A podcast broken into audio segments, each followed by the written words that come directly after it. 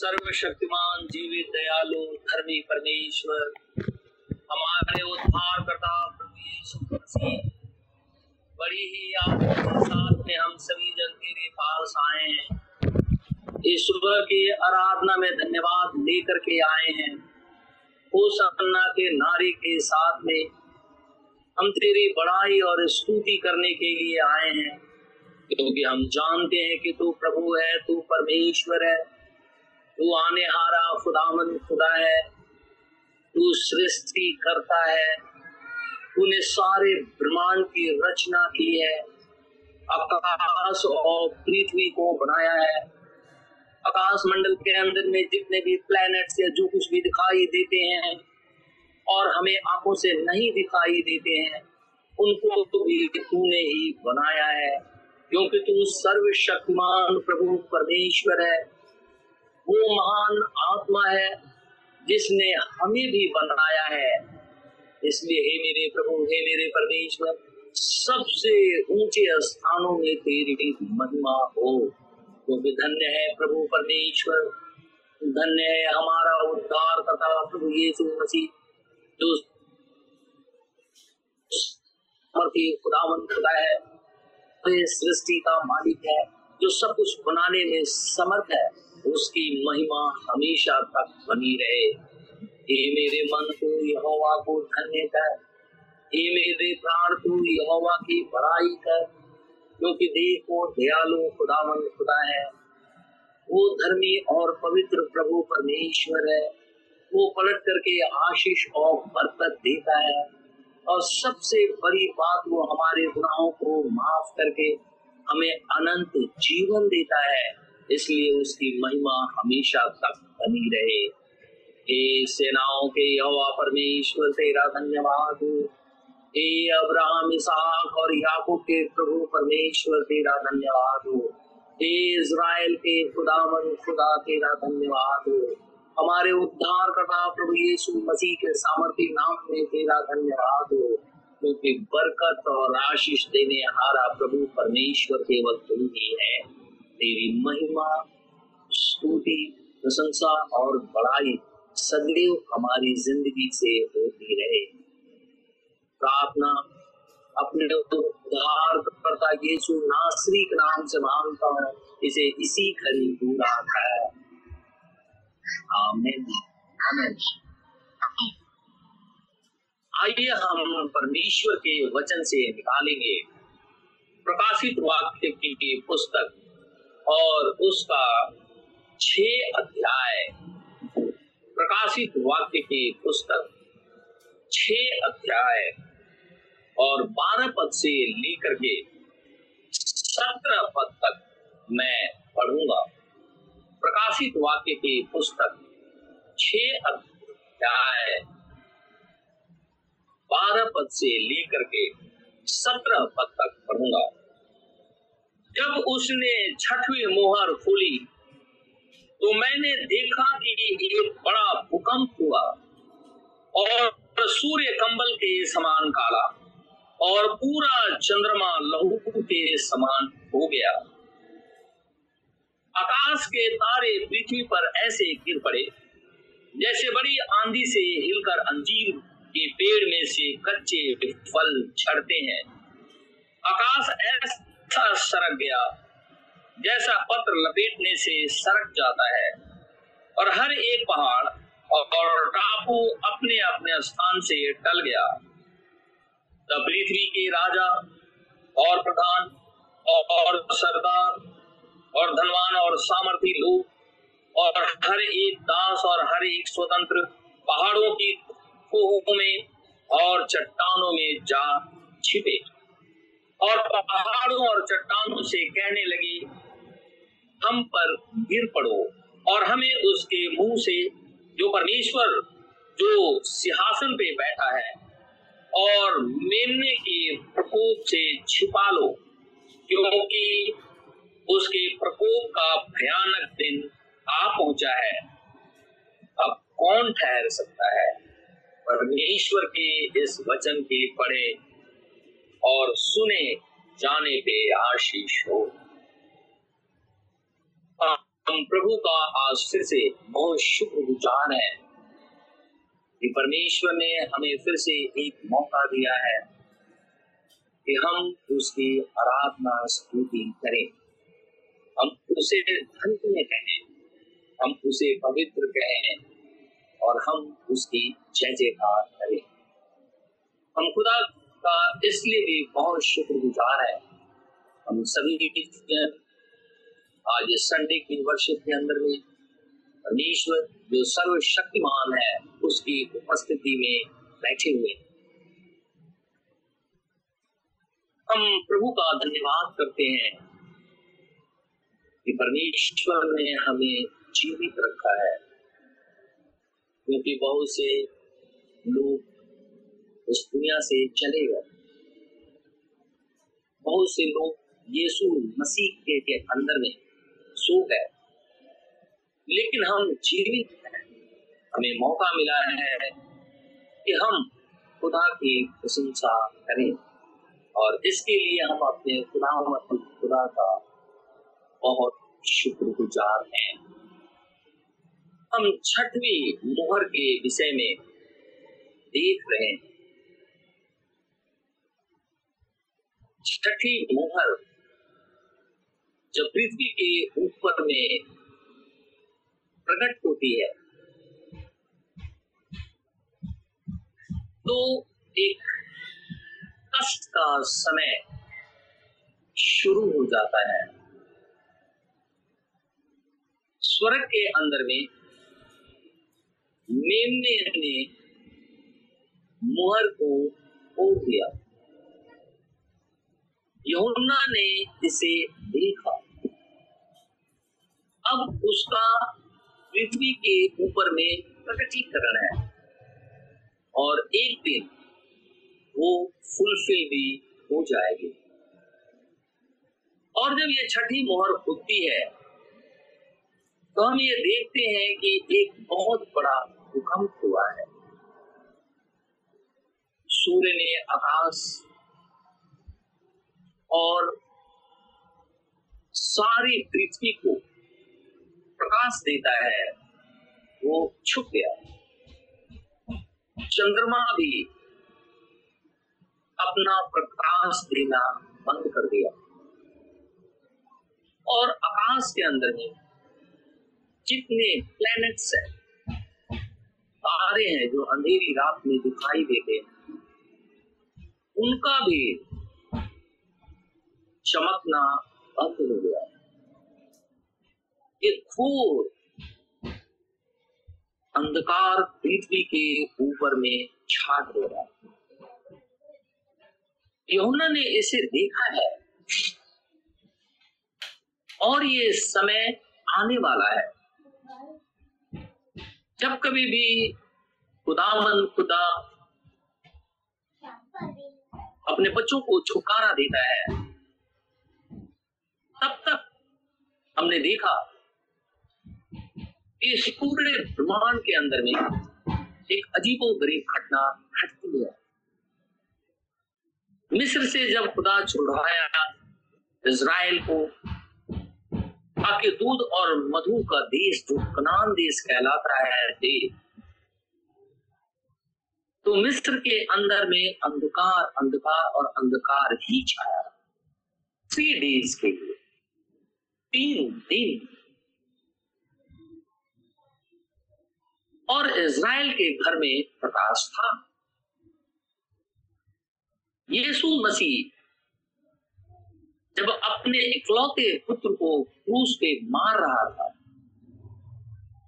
ताकि उसका निपालक पुत्र और पुत्रियाँ बचाई जाए, उस समय भी घोर अंधकार छा गया। केवल अंधकार अंधकार और अंधकार ही फैला रहा।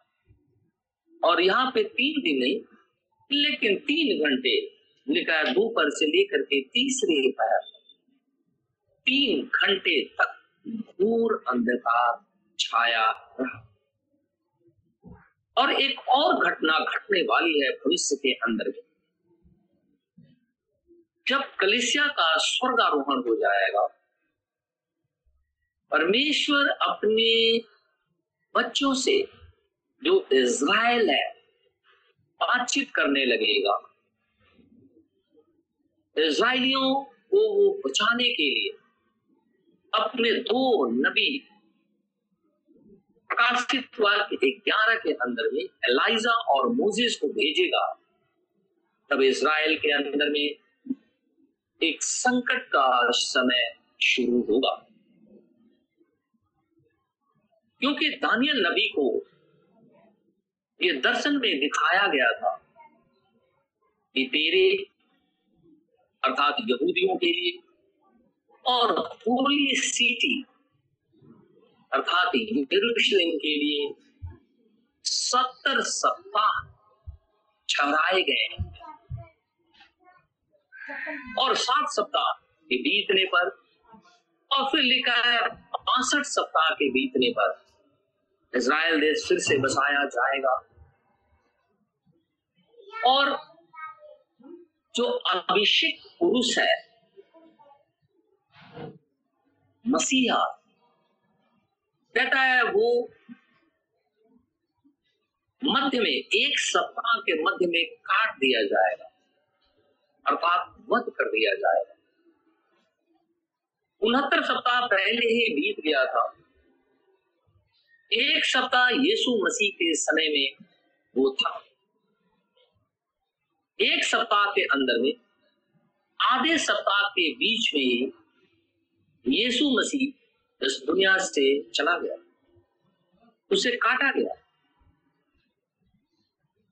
और लिखा हुआ है कि जो आधा सप्ताह बच गया, वो अब इज़राइल के लिए है और वो संकट का समय है। बाइबल में लिखा हुआ है। खुदा कहता है ये जो होम बलि एक सप्ताह के लिए जब बाचा, बांधेगा होम बलि मेल बलि, अन्न बलि को वो बंद कर देगा। हम जानते हैं यीशु मसीह के समय में भी इज़राइल के ऊपर में रोमी साम्राज्य का शासन था। यीशु मसीह के चले जाने के बाद सत्तर ईस्वी के अंदर में कल हम जोड़ रहे थे। यीशु मसीह लुका के इंजील के अनुसार तीस साल की उम्र में उपदेश देना आरंभ किया। दानियल नबी की पुस्तक के अनुसार नौ, साढ़े तीन साल तक उसने मिनिस्ट्री किया, क्योंकि एक सप्ताह के लिए वाचा बांधा और मध्य सप्ताह में उसे काट दिया गया, यानी साढ़े तीन साल। एक सप्ताह में सेवन डेज़ होता है, अगर उसका आधा तो साढ़े तीन। तो साढ़े तीन साल तक उसने मिनिस्ट्री की। अर्थात यीशु मसीह साढ़े तैतीस साल का हो गया। और साढ़े तैतीस साल के अंदर में वो क्रूस पे चढ़ाया गया। उसके बाद में वो मुर्दों में से ज़िंदा हुआ। चालीस दिन तक उस पृथ्वी पर लोगों को दिखाई देता रहा।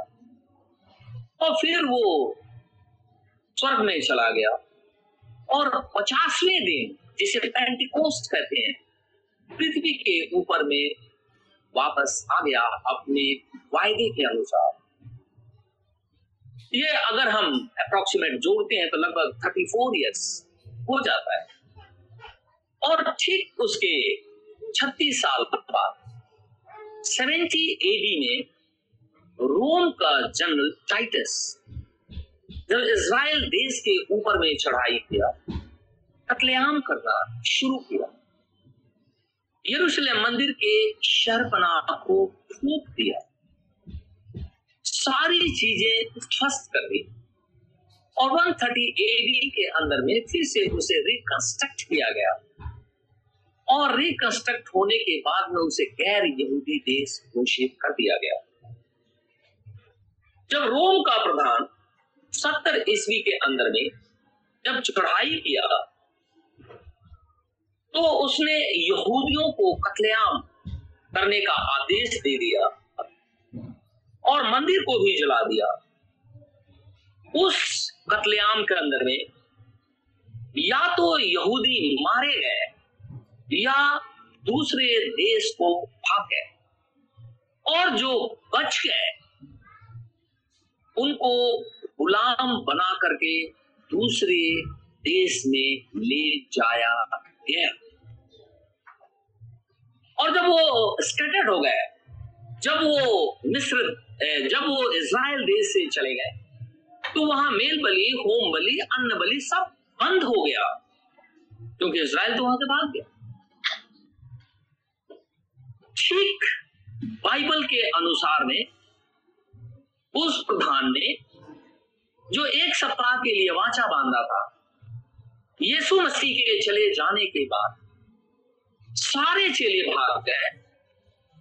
सारे यहूदी भाग गए। वहाँ दूसरे जितने जो लोग थे वो भाग गए या इधर उधर चले गए या बंधुआई में चले गए, जिसकी वजह से यरूशलेम मंदिर जो जला दिया गया था, वहाँ पे होम बलि, अन्न बलि, मेल बलि, ये सब बंद हो गया। क्योंकि यहूदी है नहीं तो जाकर के उस वहाँ पे खुदा के लिए बलि चढ़ाए और बाद में मुस्लिम आक्रमणकारियों ने आक्रमण करके उस जगह को फिर से जीत लिया। और वहाँ पे उन्होंने उमार की मस्जिद खड़ा कर दी। और दानियल कहता है, जो पढ़े वो समझे, कि यह वही घृणित वस्तु है, जो अति पवित्र स्थान के अंदर में दिखाई देती है। और जब ऐसी संकट की स्थिति इसराइल के मध्य में आई इसराइली भाग खड़े हुए। सारे सैक्रिफाइस यरूशलेम मंदिर में बंद कर दिए गए थे, क्योंकि पृष्ठ भी चले गए वहाँ से। वो बंदवाई में चले गए, मार दिए गए, काट दिए गए। या किसी अन्य देश को छुप करके भाग गए या छुप गए। क्योंकि टाइटस ने शहर पनाह को भी जलाया था। यरूशलेम मंदिर के शहर पनाह को भी जलाया था। मंदिर के भाग को ध्वस्त कर दिया था। कतलेआम का ऑर्डर कर दिया था। कि यहूदियों को काट दिया जाए। और ये इसलिए ऐसा हुआ क्योंकि यीशु मसीह ने मती के इंजिल 24 के अंदर में कहा था कि तुम देख रहे हो ना ये मंदिर को? यहाँ पे पत्थर पे पत्थर भी ना छूटेगा जो ढाया नहीं जाएगा। और ये बातें पूरी हो गई। छठवीं मोहर के अंदर में हम ये देखते हैं कि एक भूकंप हुआ है। लेकिन इससे पहले की छठी मोहर खुले। 14 सितंबर 1948 को इज़राइल वापस अपने देश में आ गया। आप ये ना समझे कि ये सारी घटनाएँ यूँ ही हो गई। ऐसा नहीं है। बाइबल में लिखा हुआ है कि परमेश्वर ने ऐसा किया। क्यों? वो इसलिए क्योंकि लोग परमेश्वर को छोड़ करके परमेश्वर की बनाई हुई चीज़ों की ही वर्षिप करने लगे। परमेश्वर ने जो चीज़ें उन्हें इस्तेमाल के लिए दिया था, उसको उन्होंने ईश्वर मान बैठे। और यही कारण है कि हम अपने देश के अंदर में देख सकते हैं। हर एक जानवर की वर्शिप की जाती है। रेप्टाइल की वर्शिप की जाती है। मैमल्स की वर्शिप की जाती है। बर्ड्स की वर्शिप की जाती है। नदी, नाले, पहाड़ की वर्शिप की जाती है। ब्रह्मांड के अंदर में जो कुछ भी दिखाई देता है, उसकी वर्शिप की जाती है। जिससे खुदावन खुदा को घृणा है। और इज़राइल के अंदर में जब ये बातें होने लगी तो परमेश्वर ने अपने वायदे के अनुसार उस भूमि से इज़राइल को बाहर निकाल लेकिन परमेश्वर ने कभी उन्हें छोड़ा नहीं। इसी दरमियान परमेश्वर ने अन्य जातियों को, जो हम और आप हैं सुधी ले लिया कि हम यीशु मसीह के अंदर में साते जाए। और हम चिकनाई के भागी हुए नहीं तो बाइबल के अंदर में लिखा हुआ है, यीशु मसीह इज़राइल के लिए आया और अपने चेलों को भी उसने ये कहा कि तुम इज़राइल को छोड़ करके कहीं और सुसमाचार मत सुना। क्यों? क्योंकि वो अपनों के घर आया था, अपने लोगों को छुटकारा करने के लिए आया था। लेकिन जब इस वेडिंग सेरेमनी के अंदर में, जब इज़राइल को न्योता दिया गया इसराइलियों ने बहाना बनाया। कोई कहने लगा, मैंने अभी अभी शादी की है। मैं नहीं आ सकता हूँ उसके भूत में खाने के लिए। किसी ने ये बहाना बनाया, मैंने बैल खरीद रखा है। उससे मुझे जोतने के लिए जाना है। मैं भोज में शामिल नहीं हो सकता। लोगों ने इस रीति से बहाना बनाया और परमेश्वर की मेघ में शामिल नहीं हुए। लेकिन खुदावन खुदा की मेज तैयार थी, उसने हमें बुला लिया। उसने कहा कि जाओ, सड़क पे खड़े होकर के प्रचार करो। गलियों के अंदर में घुस जाओ। उन झाड़ियों के अंदर में चले जाओ, जहाँ लोग विदाउट गॉड खड़े हुए हैं। इस आशा में कि कोई हमें भोजन खिलाए, उन्हें पकड़ करके ले आओ, ताकि वो मेरे मेघ में शामिल हो जाए। और सबसे बड़ी बात, उनको पहनने के लिए गारमेंट भी दो, ताकि वो नंगे ना रहे। इसीलिए हमारे पास में धार्मिकता का वस्त्र है। और जब हम मसीह की दुल्हन है तो हमारे पास में पहले से धार्मिकता का वस्त्र है। लेकिन एक दिन ऐसा आया, आने वाला, जो खुदाबंद खुदा, जिसके इंतज़ार में इज़राइली बैठे हुए थे, उसने इज़राइल की सुधि ली और इज़राइल को इज़राइल देश के अंदर में स्थापित कर दिया। इज़राइल आज अपने देश के अंदर में है। सत्तर ईस्वी के बाद से वो पैलेस्टाइन देश काउंट होता था, क्योंकि तो वो वहाँ जूस नहीं थे। और अगर थे भी तो वो छुप छुप के। लेकिन 48 के अंदर में जब वो अपने देश के अंदर में चले गए तो उन्होंने छह सितारे वाला जो दाऊद का फ्लैग था, उसको उन्होंने खड़ा कर दिया। उस भूमि के ऊपर में दावा ठोक दिया। वहाँ पे उनकी आर्मी खड़ी हो गई, क्योंकि पहले वो आर्मी उनके पास नहीं थी। एक छोटा सा देश, जो एक देश के लिए सब कुछ होता है, खुदा ने उनको दे दिया। इसका अर्थ यह है कि परमेश्वर अब इज़राइल की तरफ़ टर्न कर रहा है। और परमेश्वर कहता है इस जब पृथ्वी के ऊपर था तो वो कहता है कि क्या तुम अंजीर में कोपले लगते हुए देखते हो तो ये नहीं कहते कि अब बसंत ऋतु आ रहा है। और हम ये जानते हैं कि अंजीर इज़राइल को रिप्रेजेंट करता है। तो इसराइल के अंदर में कोपले लगने, पहले वो ठूट पड़े हुए थे, अब धीरे धीरे उनके अंदर में कोपले लगने लगी क्योंकि वो इसराइल देश के अंदर में आ गए। पहले वो नहीं थे, अब रिस्टोर हो गए। वापस अपने देश को आ गए जिस रीति से वो बेबलोन की गुलामी में थे, सत्तर साल के बाद वो वापस आ गए। ठीक इसी रीति से सेवेंटी एडी से बाहर निकल गए और फोर्टी एट के अंदर रिस्टोर हो गए।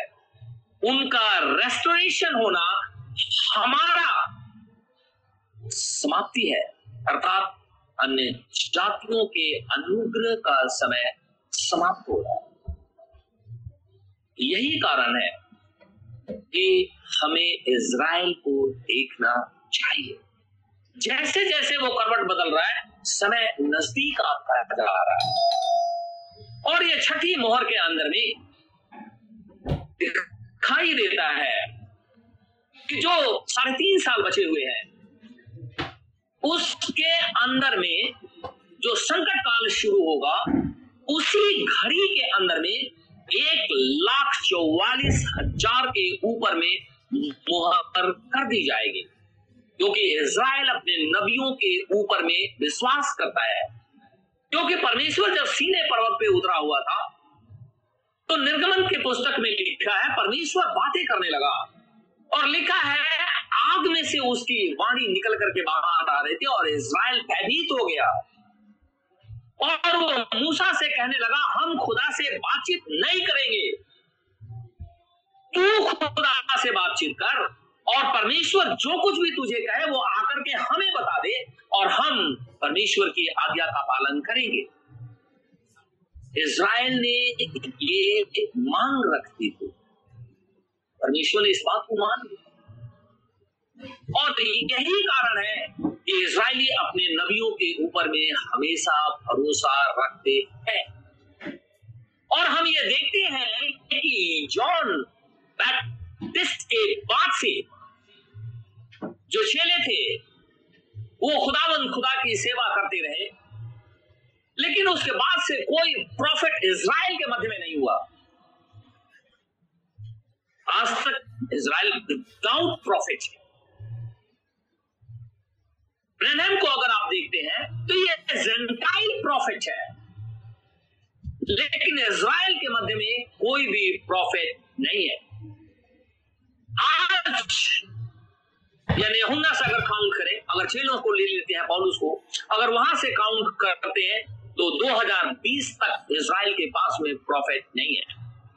प्रोफेसी के गिफ्ट की बात मैं नहीं कर रहा। हमेशा आप इस बात को ध्यान रखेंगे, क्योंकि हमने देखा था पिछले समय में कि प्रॉफिट बाई बर्थ होते हैं बाइबल में लिखा हुआ है प्रॉफिट बाई बर्थ होते हैं, और प्रोफेसी जो है, वो एक गिफ्ट है, इसलिए दोनों में अंतर है। यही कारण है कि इज़राइल अपने नबियों के ऊपर में विश्वास रखता है। और यीशु मसीह जब आ गया तो बार बार वो लोग यही कोट कर रहे थे। हम अब्राहम की संतान है, हम मूसा की संतान है, हम मूसा क्यों जानते हैं? तू कौन है? यीशु मसीह कहने लगा, इससे पहले कि अब्राहम था, मैं हूँ। इससे पहले कि मूसा था, मैं हूँ। वो कहने लगे, तुम्हारी उम्र तो अभी इतनी नहीं है कि तो तुम अब्राहम से बड़े हो गए हो। कैसे ये बातें करते हो? लेकिन उन्हें ये पता नहीं था कि वही अनंत परमेश्वर इस देह के अंदर में आकर के पृथ्वी पे चल फिर रहा है। और हम ये देखते हैं कि जब इज़राइल अपने नबियों के ऊपर में विश्वास करता है तो प्रकाशित, जैसे ही कलिसिया का स्वर्गारोहण होगा, प्रकाशित वाक्य ग्यारह के अनुसार में एलिया और मूसा, जो दो प्रॉफिट हैं, हमने पिछले दिनों इसके विषय में बहुत अच्छे तरीके से बातचीत की थी। और मुझे याद है कि आप सभी जन बहुत अच्छे तरीके से सुन भी चुके हैं। तो निश्चित रीति से हम दोबारा इसके ऊपर में बातचीत नहीं करेंगे। इज़राइल अपने नबियों के ऊपर में भरोसा रखता है। और एलिया और मूसा की सेवकाई जब इज़राइल के मध्य में होगी तो उसके ऊपर ये विश्वास करेंगे। जिस रीति से यहुना यहुन्ना बपतिस्मा देने वाले ने यीशु मसीह के आगमन का जो दूत है, यीशु मसीह के विषय में प्रचार किया और लोगों ने उसे ग्रहण किया। ठीक उसी रीति से एलिया और मूसा भी इज़राइल देश के अंदर में भगवान करेंगे और एक लाख चौवालीस हज़ार बचाए जाएँगे। उसके बाद ये घटना घटने वाली है। एक वर्ष हम निकालेंगे, ये शाया नबी की पुस्तक, उसका तेरह अध्याय। यशाया नबी की पुस्तक, यशाया तेरह अध्याय।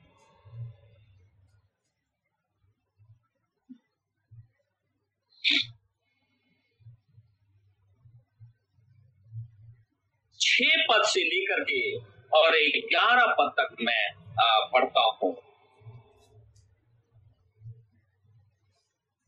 लिखा है, हाय हाय करो क्योंकि यहोवा का दिन समीप है। वह सर्वशक्तिमान की ओर से मानो सत्यानाश करने के लिए आता है। इस कारण सबके हाथ ढीले पड़ेंगे और हर एक मनुष्य का हृदय पिघल जाएगा और वे घबरा जाएँगे। उनको पीड़ा और शोक होगा। उनको चचा किसी पीड़ाएँ उठेंगी।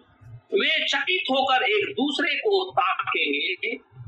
उनके मुँह जल जाएँगे। देखो, यहोवा का वह दिन रोष और क्रोध और निर्दयता के साथ आता है कि वह पृथ्वी को उजाड़ डाले और पापियों को उसमें से नष्ट करे। क्योंकि आकाश के तारागण और बड़े बड़े नक्षत्र अपना प्रकाश ना देंगे और सूर्य उदित होते होते अंधेरा हो जाएगा और चंद्रमा अपना प्रकाश ना देगा। मैं जगत के लोगों को उनकी बुराई के कारण और दुष्टों को उनके अधर्म का दंड दूँगा। मैं अभिमानियों के अभिमान का नाश करूँगा और उपद्रव करने वालों के घमंड को तोड़ूँगा। परमेश्वर कहता है कि एक ऐसा समय आने वाला है खुदामंद खुदा का, जो कि रोष और क्रोध का दिन होगा। क्योंकि जब अन्य जातियों का समय समाप्त हो जाएगा तो फिर से ये अन्य जातियाँ उसी स्थिति के अंदर में आ जाएँगी, जिस स्थिति के अंदर में वो पहले थी। क्योंकि उन्होंने अपने समय को ठीक रीति से पहचाना नहीं। फिर से वो बिना परमेश्वर के हो गए। आज 2020 साल से अनुग्रह का समय चल रहा है। लोग परमेश्वर को उल्टा बोल देते हैं। उस अनंत परमेश्वर को जिसने मुझे, आपको और ये सारे ब्रह्मांड को बनाया, उसको भला बुरा बोल देते हैं। तर्क वितर्क करते हैं उसके प्रति। और फिर भी वो ज़िंदा होकर के घूमते, फिरते हैं और चर्चा करते। हैं ऐसा क्यों? ऐसा इसलिए क्योंकि ये अनुग्रह का समय चल अगर व्यवस्था के अंदर में, अगर हम पाए जाते और व्यवस्था काल के अंदर में हम रहते, जब लॉ का पीरियड चल रहा था इसराइल के लिए जब लॉ का पीरियड चल रहा था, अगर उस समय के अंदर में, अगर हम परमेश्वर को कुछ भी कहते, खुदा ने कहा था, मार डालो। एक स्त्री बाइबल में लिखा है, जिसका नाम सिलोमित था। वो स्त्री का एक पुत्र था। ये स्त्री जो यहूदी थी, उसका पति जो था, वो गैर यहूदी था। उस स्त्री के पुत्र ने परमेश्वर को भला बुरा बोलना शुरू कर दिया। इसराइलियों ने उससे पकड़ लिया। अब वो ये सोच नहीं पा रहे थे कि इस बच्चे के साथ क्या किया जाए। वो मूसा के पास लेकर के चले गए और मूसा से कहने लगे कि देख, ये खुदावन खुदा को, जो सर्वशक्तिमान प्रभु परमेश्वर है, उसको ये भरा बुरा भूलता है। हम क्या करें इसके? मूसा ने कहा, मैं खुदा से पूछता हूँ, परमेश्वर का तेज लाभ वाले तंबू पे चमका मूसा ने खुदा से बातचीत की। परमेश्वर ने मूसा से कहा, बच्चे को तराई के अंदर में ले जा और ले जाकर के सारे इज़राइली पछवा करके उसे मार डाले। उस बच्चे को ले गए और ले जाकर के सारे इसराइलियों ने पथवा करके उसे मार। डाला ये व्यवस्था का समय था। इसीलिए कोई भी आदमी खुदावंद खुदा को बुरा नहीं कह सकता। का लॉ है। लेकिन जब अनुग्रह का समय शुरू हुआ और अनुग्रह का समय उस समय से शुरू होता है यीशु मसीह कुर्बान हुआ। और जब कुर्बानी दे दी, अपने लहू जब उसने क्रूस के ऊपर में बहाया, तब अनुग्रह का समय शुरू होता है। और जब अनुग्रह का समय शुरू होता है तो इस काल के अंदर में आप देखते हैं, लोग ठट्ठा करते हैं। के अंदर में खुदा के ऊपर में दोष लगाते हैं। परमेश्वर के लोगों के ऊपर में दोष लगाते हैं। बिना किसी वजह के। खुदावन खुदा को उल्टा बोलते हैं। हँसते हैं लोग। यीशु मसीह को सामाजिक मनुष्य कह डालते हैं। चेलों को उल्टा बोलते हैं। बपतिस्मे का तिरस्कार कर देते हैं। परमेश्वर की आज्ञाओं को तुच्छ समझते हैं। फिर भी वो जीवित है और ठट्ठा करते हैं और कहते हैं, देखो, मुझे कुछ हुआ? और ये भी कहते हैं बाइबल के अंदर में लिखा हुआ है वो ये कहते हैं कि अरे बचपन से मैं सुनते आ रहा हूँ कि यीशु मसीह आ रहा है लेकिन आज तक तो, तो यीशु मसीह आया ही नहीं। फिर भी वो जीवित है। वो इसलिए ऐसा है क्योंकि हम अनुग्रह के काल में परमेश्वर हमें बार बार मौका देता है। लेकिन जिस दिन अनुग्रह का समाप्ति होगा अन्य जातियों के लिए जिस दिन अनुग्रह के समय का समाप्ति होगा, वो परमेश्वर के का दिन होगा, अन्य जातियों के लिए। इसराइल के अंदर में साढ़े तीन साल बचा है, वो तो पीड़ा का समय होगा ही होगा। लेकिन जो अन्य जातियाँ हैं, उनके लिए भी एक संकट का समय होगा। क्योंकि समय तो खत्म हो उस घड़ी के अंदर में वो कुछ भी नहीं कर सकते। ठीक उस रीति से जब नाव नू ने बना दिया, जब तक वो नहीं चढ़ा था, तब तक लोग मौज मस्ती कर रहे थे।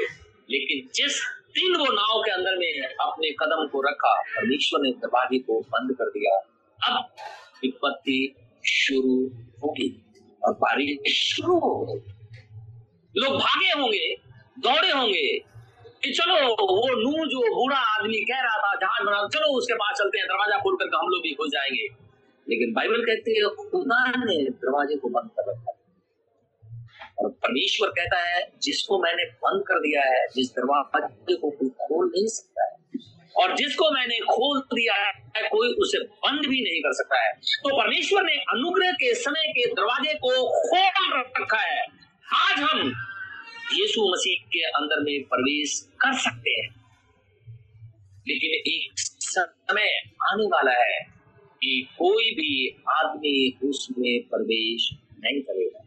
वो एक संकट का काल होगा। एक तकलीफ़ का काल होगा।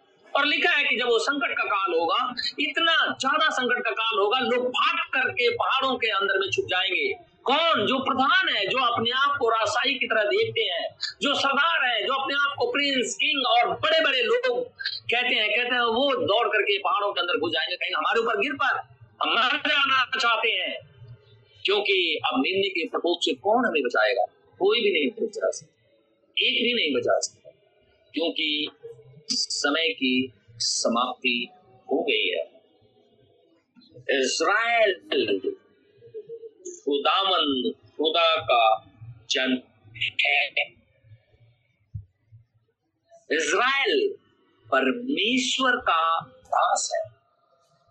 इज़राइल खुदामन खुदा का चुना हुआ देश, व्यक्ति और लोग हैं।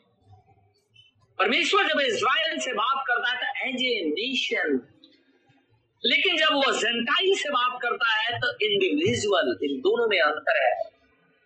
यही कारण है कि एक ही फैमिली के अंदर में, एक आदमी खुदा के पास है, एक आदमी खुदा के पास नहीं है। जो खुदा के पास नहीं है, वो परमेश्वर उसे डील नहीं कर रहा है।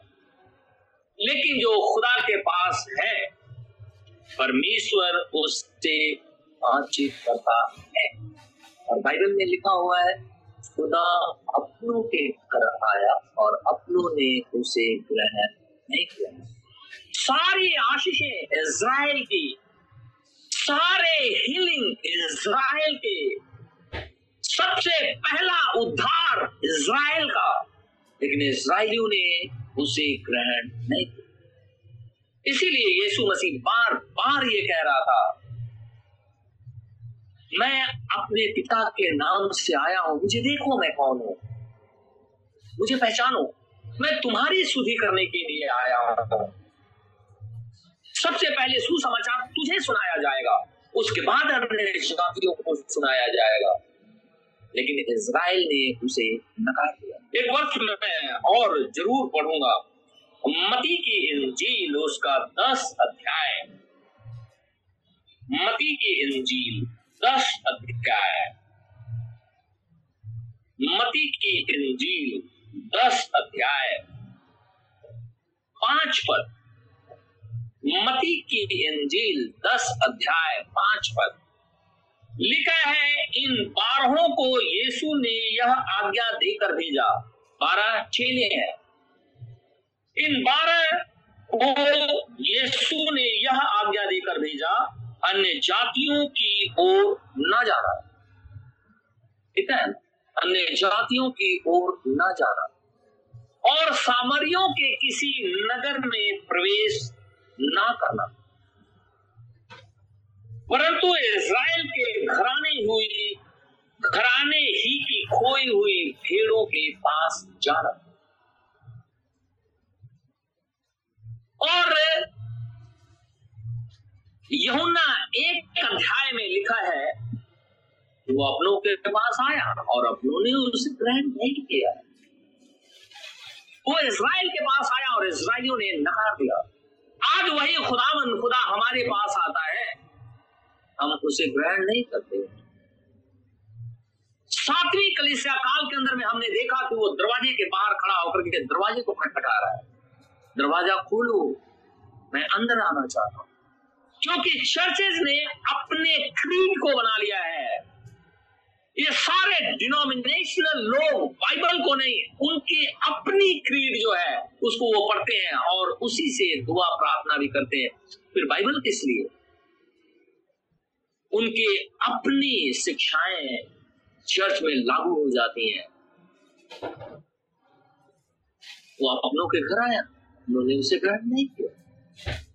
वो तो किसी और को ग्रहण कर लेते यीशु मसीह कह रहा है, मैं अपने पिता के नाम से आया।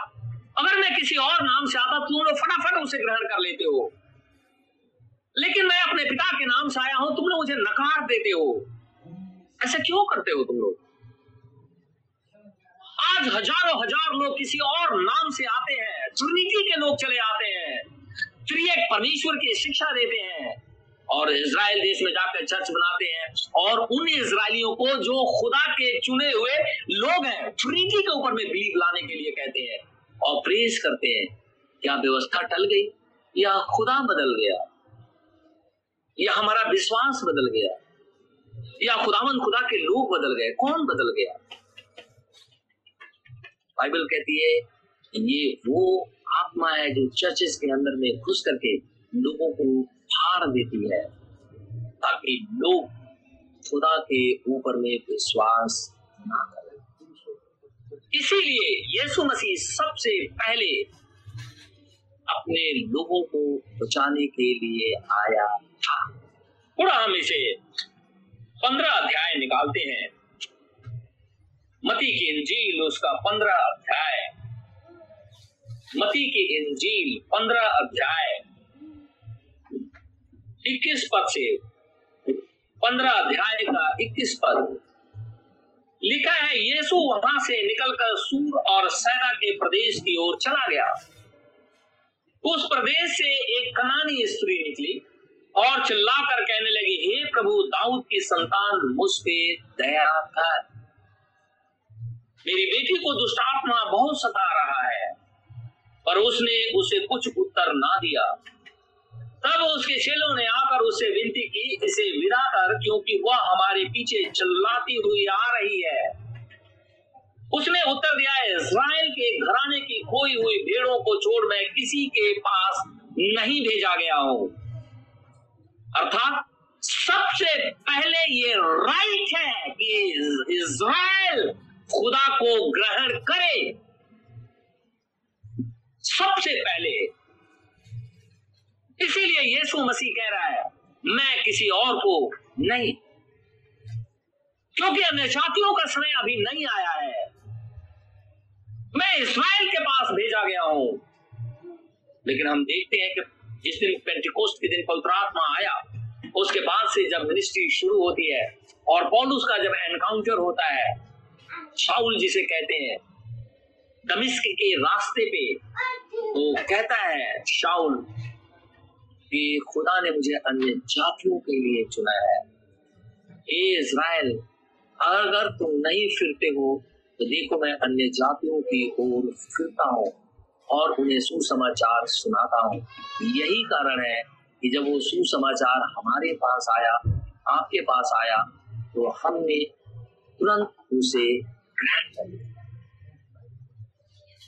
लिखा है चौबीस पद। उसने उत्तर दिया, इज़राइल के घराने की खोई हुई भेड़ों को छोड़, मैं किसी के पास नहीं भेजा गया। वो पर वह आई और यीशु को प्रणाम करके कहने लगी, हे प्रभु, मेरी सहायता कर। उसने उत्तर दिया, लड़कों की रोटी लेकर कुत्तों के आगे डालना अच्छी नहीं। ये कुत्ते कौन है? अन्य जाति लोग, क्योंकि कनानी स्त्री। इसराइली नहीं है। ये डॉग्स जो है, ये कौन है? जेंटाइल और यही डॉग्स को जब परमेश्वर ने चिकने पदार्थ खिलाने शुरू किए तो ये परमेश्वर के ऊपर में ही भौंकना शुरू कर दिया। अर्थात परमेश्वर के वचन को मिक्स करके लोगों को सुनाना शुरू कर दिया, ताकि लोग भरमाए जाएँ। ये वही आत्मा है जो बलाम के अंदर में थी। ये वही आत्मा है जो इजबेल के अंदर में है। ये वही आत्मा है जो कि आज ओ के अंदर में घुस गई है। ये वही आत्मा है जो डिनोमिनेशनल के अंदर में समा गई है। उन्होंने यीशु मसीह को छोड़ दिया है, ट्रिनिटी को एडॉप्ट कर लिया है। यीशु मसीह ने तो नहीं कहा था कि तीन परमेश्वर है। उससे पूछा था फरीसियों ने। बता, सबसे मुख्य आज्ञा कौन है? उसने बोला तेरा ही है। कोई और नहीं? फिर आज फादर, गॉड, सन गॉड और होली होस्ट गॉड, ये कौन से ये ती एक ही खुदा के थ्री ऑफ़िस है। परमेश्वर एक ही है। इसीलिए बैप्टिज्म यीशु मसीह के नाम में लिखा है। उस ने उत्तर दिया, लड़कों की रोटी कुत्तों को नहीं दी जाती। अर्थात जो रोटी है, उसे मनुष्य तृप्त होता है। जो हीलिंग है, वो इज़राइल के लिए है। इसीलिए निर्गमन की पुस्तक में लिखा है, खुदा जंगल के अंदर में कहने लगा, हे इज़राइल सुन, देख मैं तेरा चंगा करने वाला परमेश्वर हूँ। अगर हम मिक्स होकर के खुदा को पुकारेंगे तो हीलिंग नहीं होगी डिवाइन हीलिंग नहीं होगी। हमें एक तरफ़ होना ही होगा। क्योंकि परमेश्वर हाइब्रिड को पसंद नहीं करता है। या तो हम परमेश्वर के हैं, या तो हम दूसरे के। हम ये सोचते हैं कि परमेश्वर की आशीष ले लें, जितनी आशीष हम ले सकते हैं, ले लें, और फिर उसके बाद किनारा कर ले। ऐसा होता है, देखते हैं, रोज देखते हैं। लेकिन साल्वेशन से इसका कोई संबंध नहीं। लिखा है, उसने उत्तर दिया, लड़कों की रोटी कुत्तों के आगे डालना अच्छा नहीं, अर्थात हीलिंग जो है, सबसे पहले इसराइल को होनी चाहिए। उसने कहा, सत्य है प्रभु, पर कुत्ते भी चूर चार खाते हैं, जो उनके स्वामियों की मेज से गिरते हैं। इस पर यीशु ने उसको उत्तर दिया, हे स्त्री, तेरा विश्वास बड़ा है। जैसा तू चाहती है, तेरे लिए वैसा ही हो। और उसकी बेटी उसी घड़ी चंगी हो गई। विश्वास कर तो तू और तेरा घराना उद्धार पाएगा। परमेश्वर की आशीष हम सबके साथ बन रहे। आमीन। आइए हम दुआ करेंगे। धन्यवाद मेरे परमेश्वर। धन्यवाद मेरे खुदावन खुदा। धन्यवाद मेरे जीव परमेश्वर। धन्यवाद मेरे खुदावन खुदा।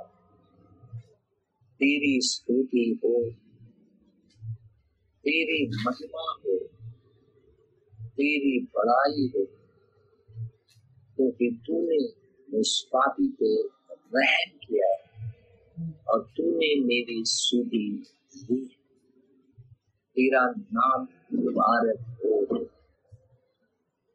एक ये कोरोना वायरस जो पृथ्वी के ऊपर में फैल गया मैं चाहता हूँ इस संकट की तू अपने बच्चों के साथ बना। तो हॉस्पिटल के अंदर में काम करते अपने रोज़गार के लिए घर से बाहर निकलते अपने नौकरी चाकरी के लिए घर से बाहर निकलते अपने प्रिय जनों से मिलने जुलने के लिए घर से बाहर निकलते ऐसे समय में मैं चाहता हूँ हमारे चारों तरफ़ अपने अग्नि में दूधों का पैरा लगाया ताकि वायरस हमारे शरीर को छू एक इसराइल के दया एक खुदा यरूशलेम की शांति के लिए दुआ माँगता हूँ। तो तुमने कहा है, समय आ गया है कि यरूशलेम की शांति के लिए दुआ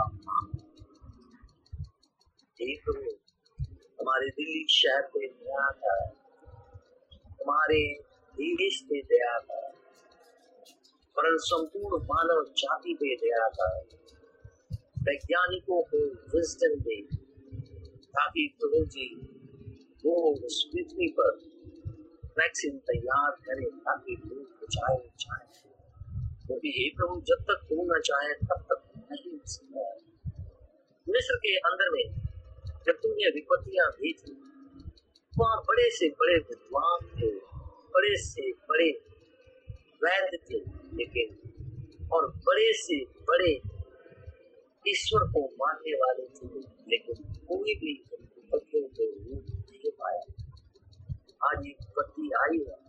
कोई नहीं रोक सकता। रोक सकता है तो केवल कोई तो ईश्वर इसलिए रहम कर लेकिन मर्ज़ी देरी पूरी हो। क्योंकि हम जानते चौथी उम्र में रह रहे हैं। खुदाया तेरा तेरी प्रार्थना अपने उद्धार करता यीशु नासरी के नाम से माँगता है, उसे इसी घड़ी को पूरा कर आमीन। आमीन।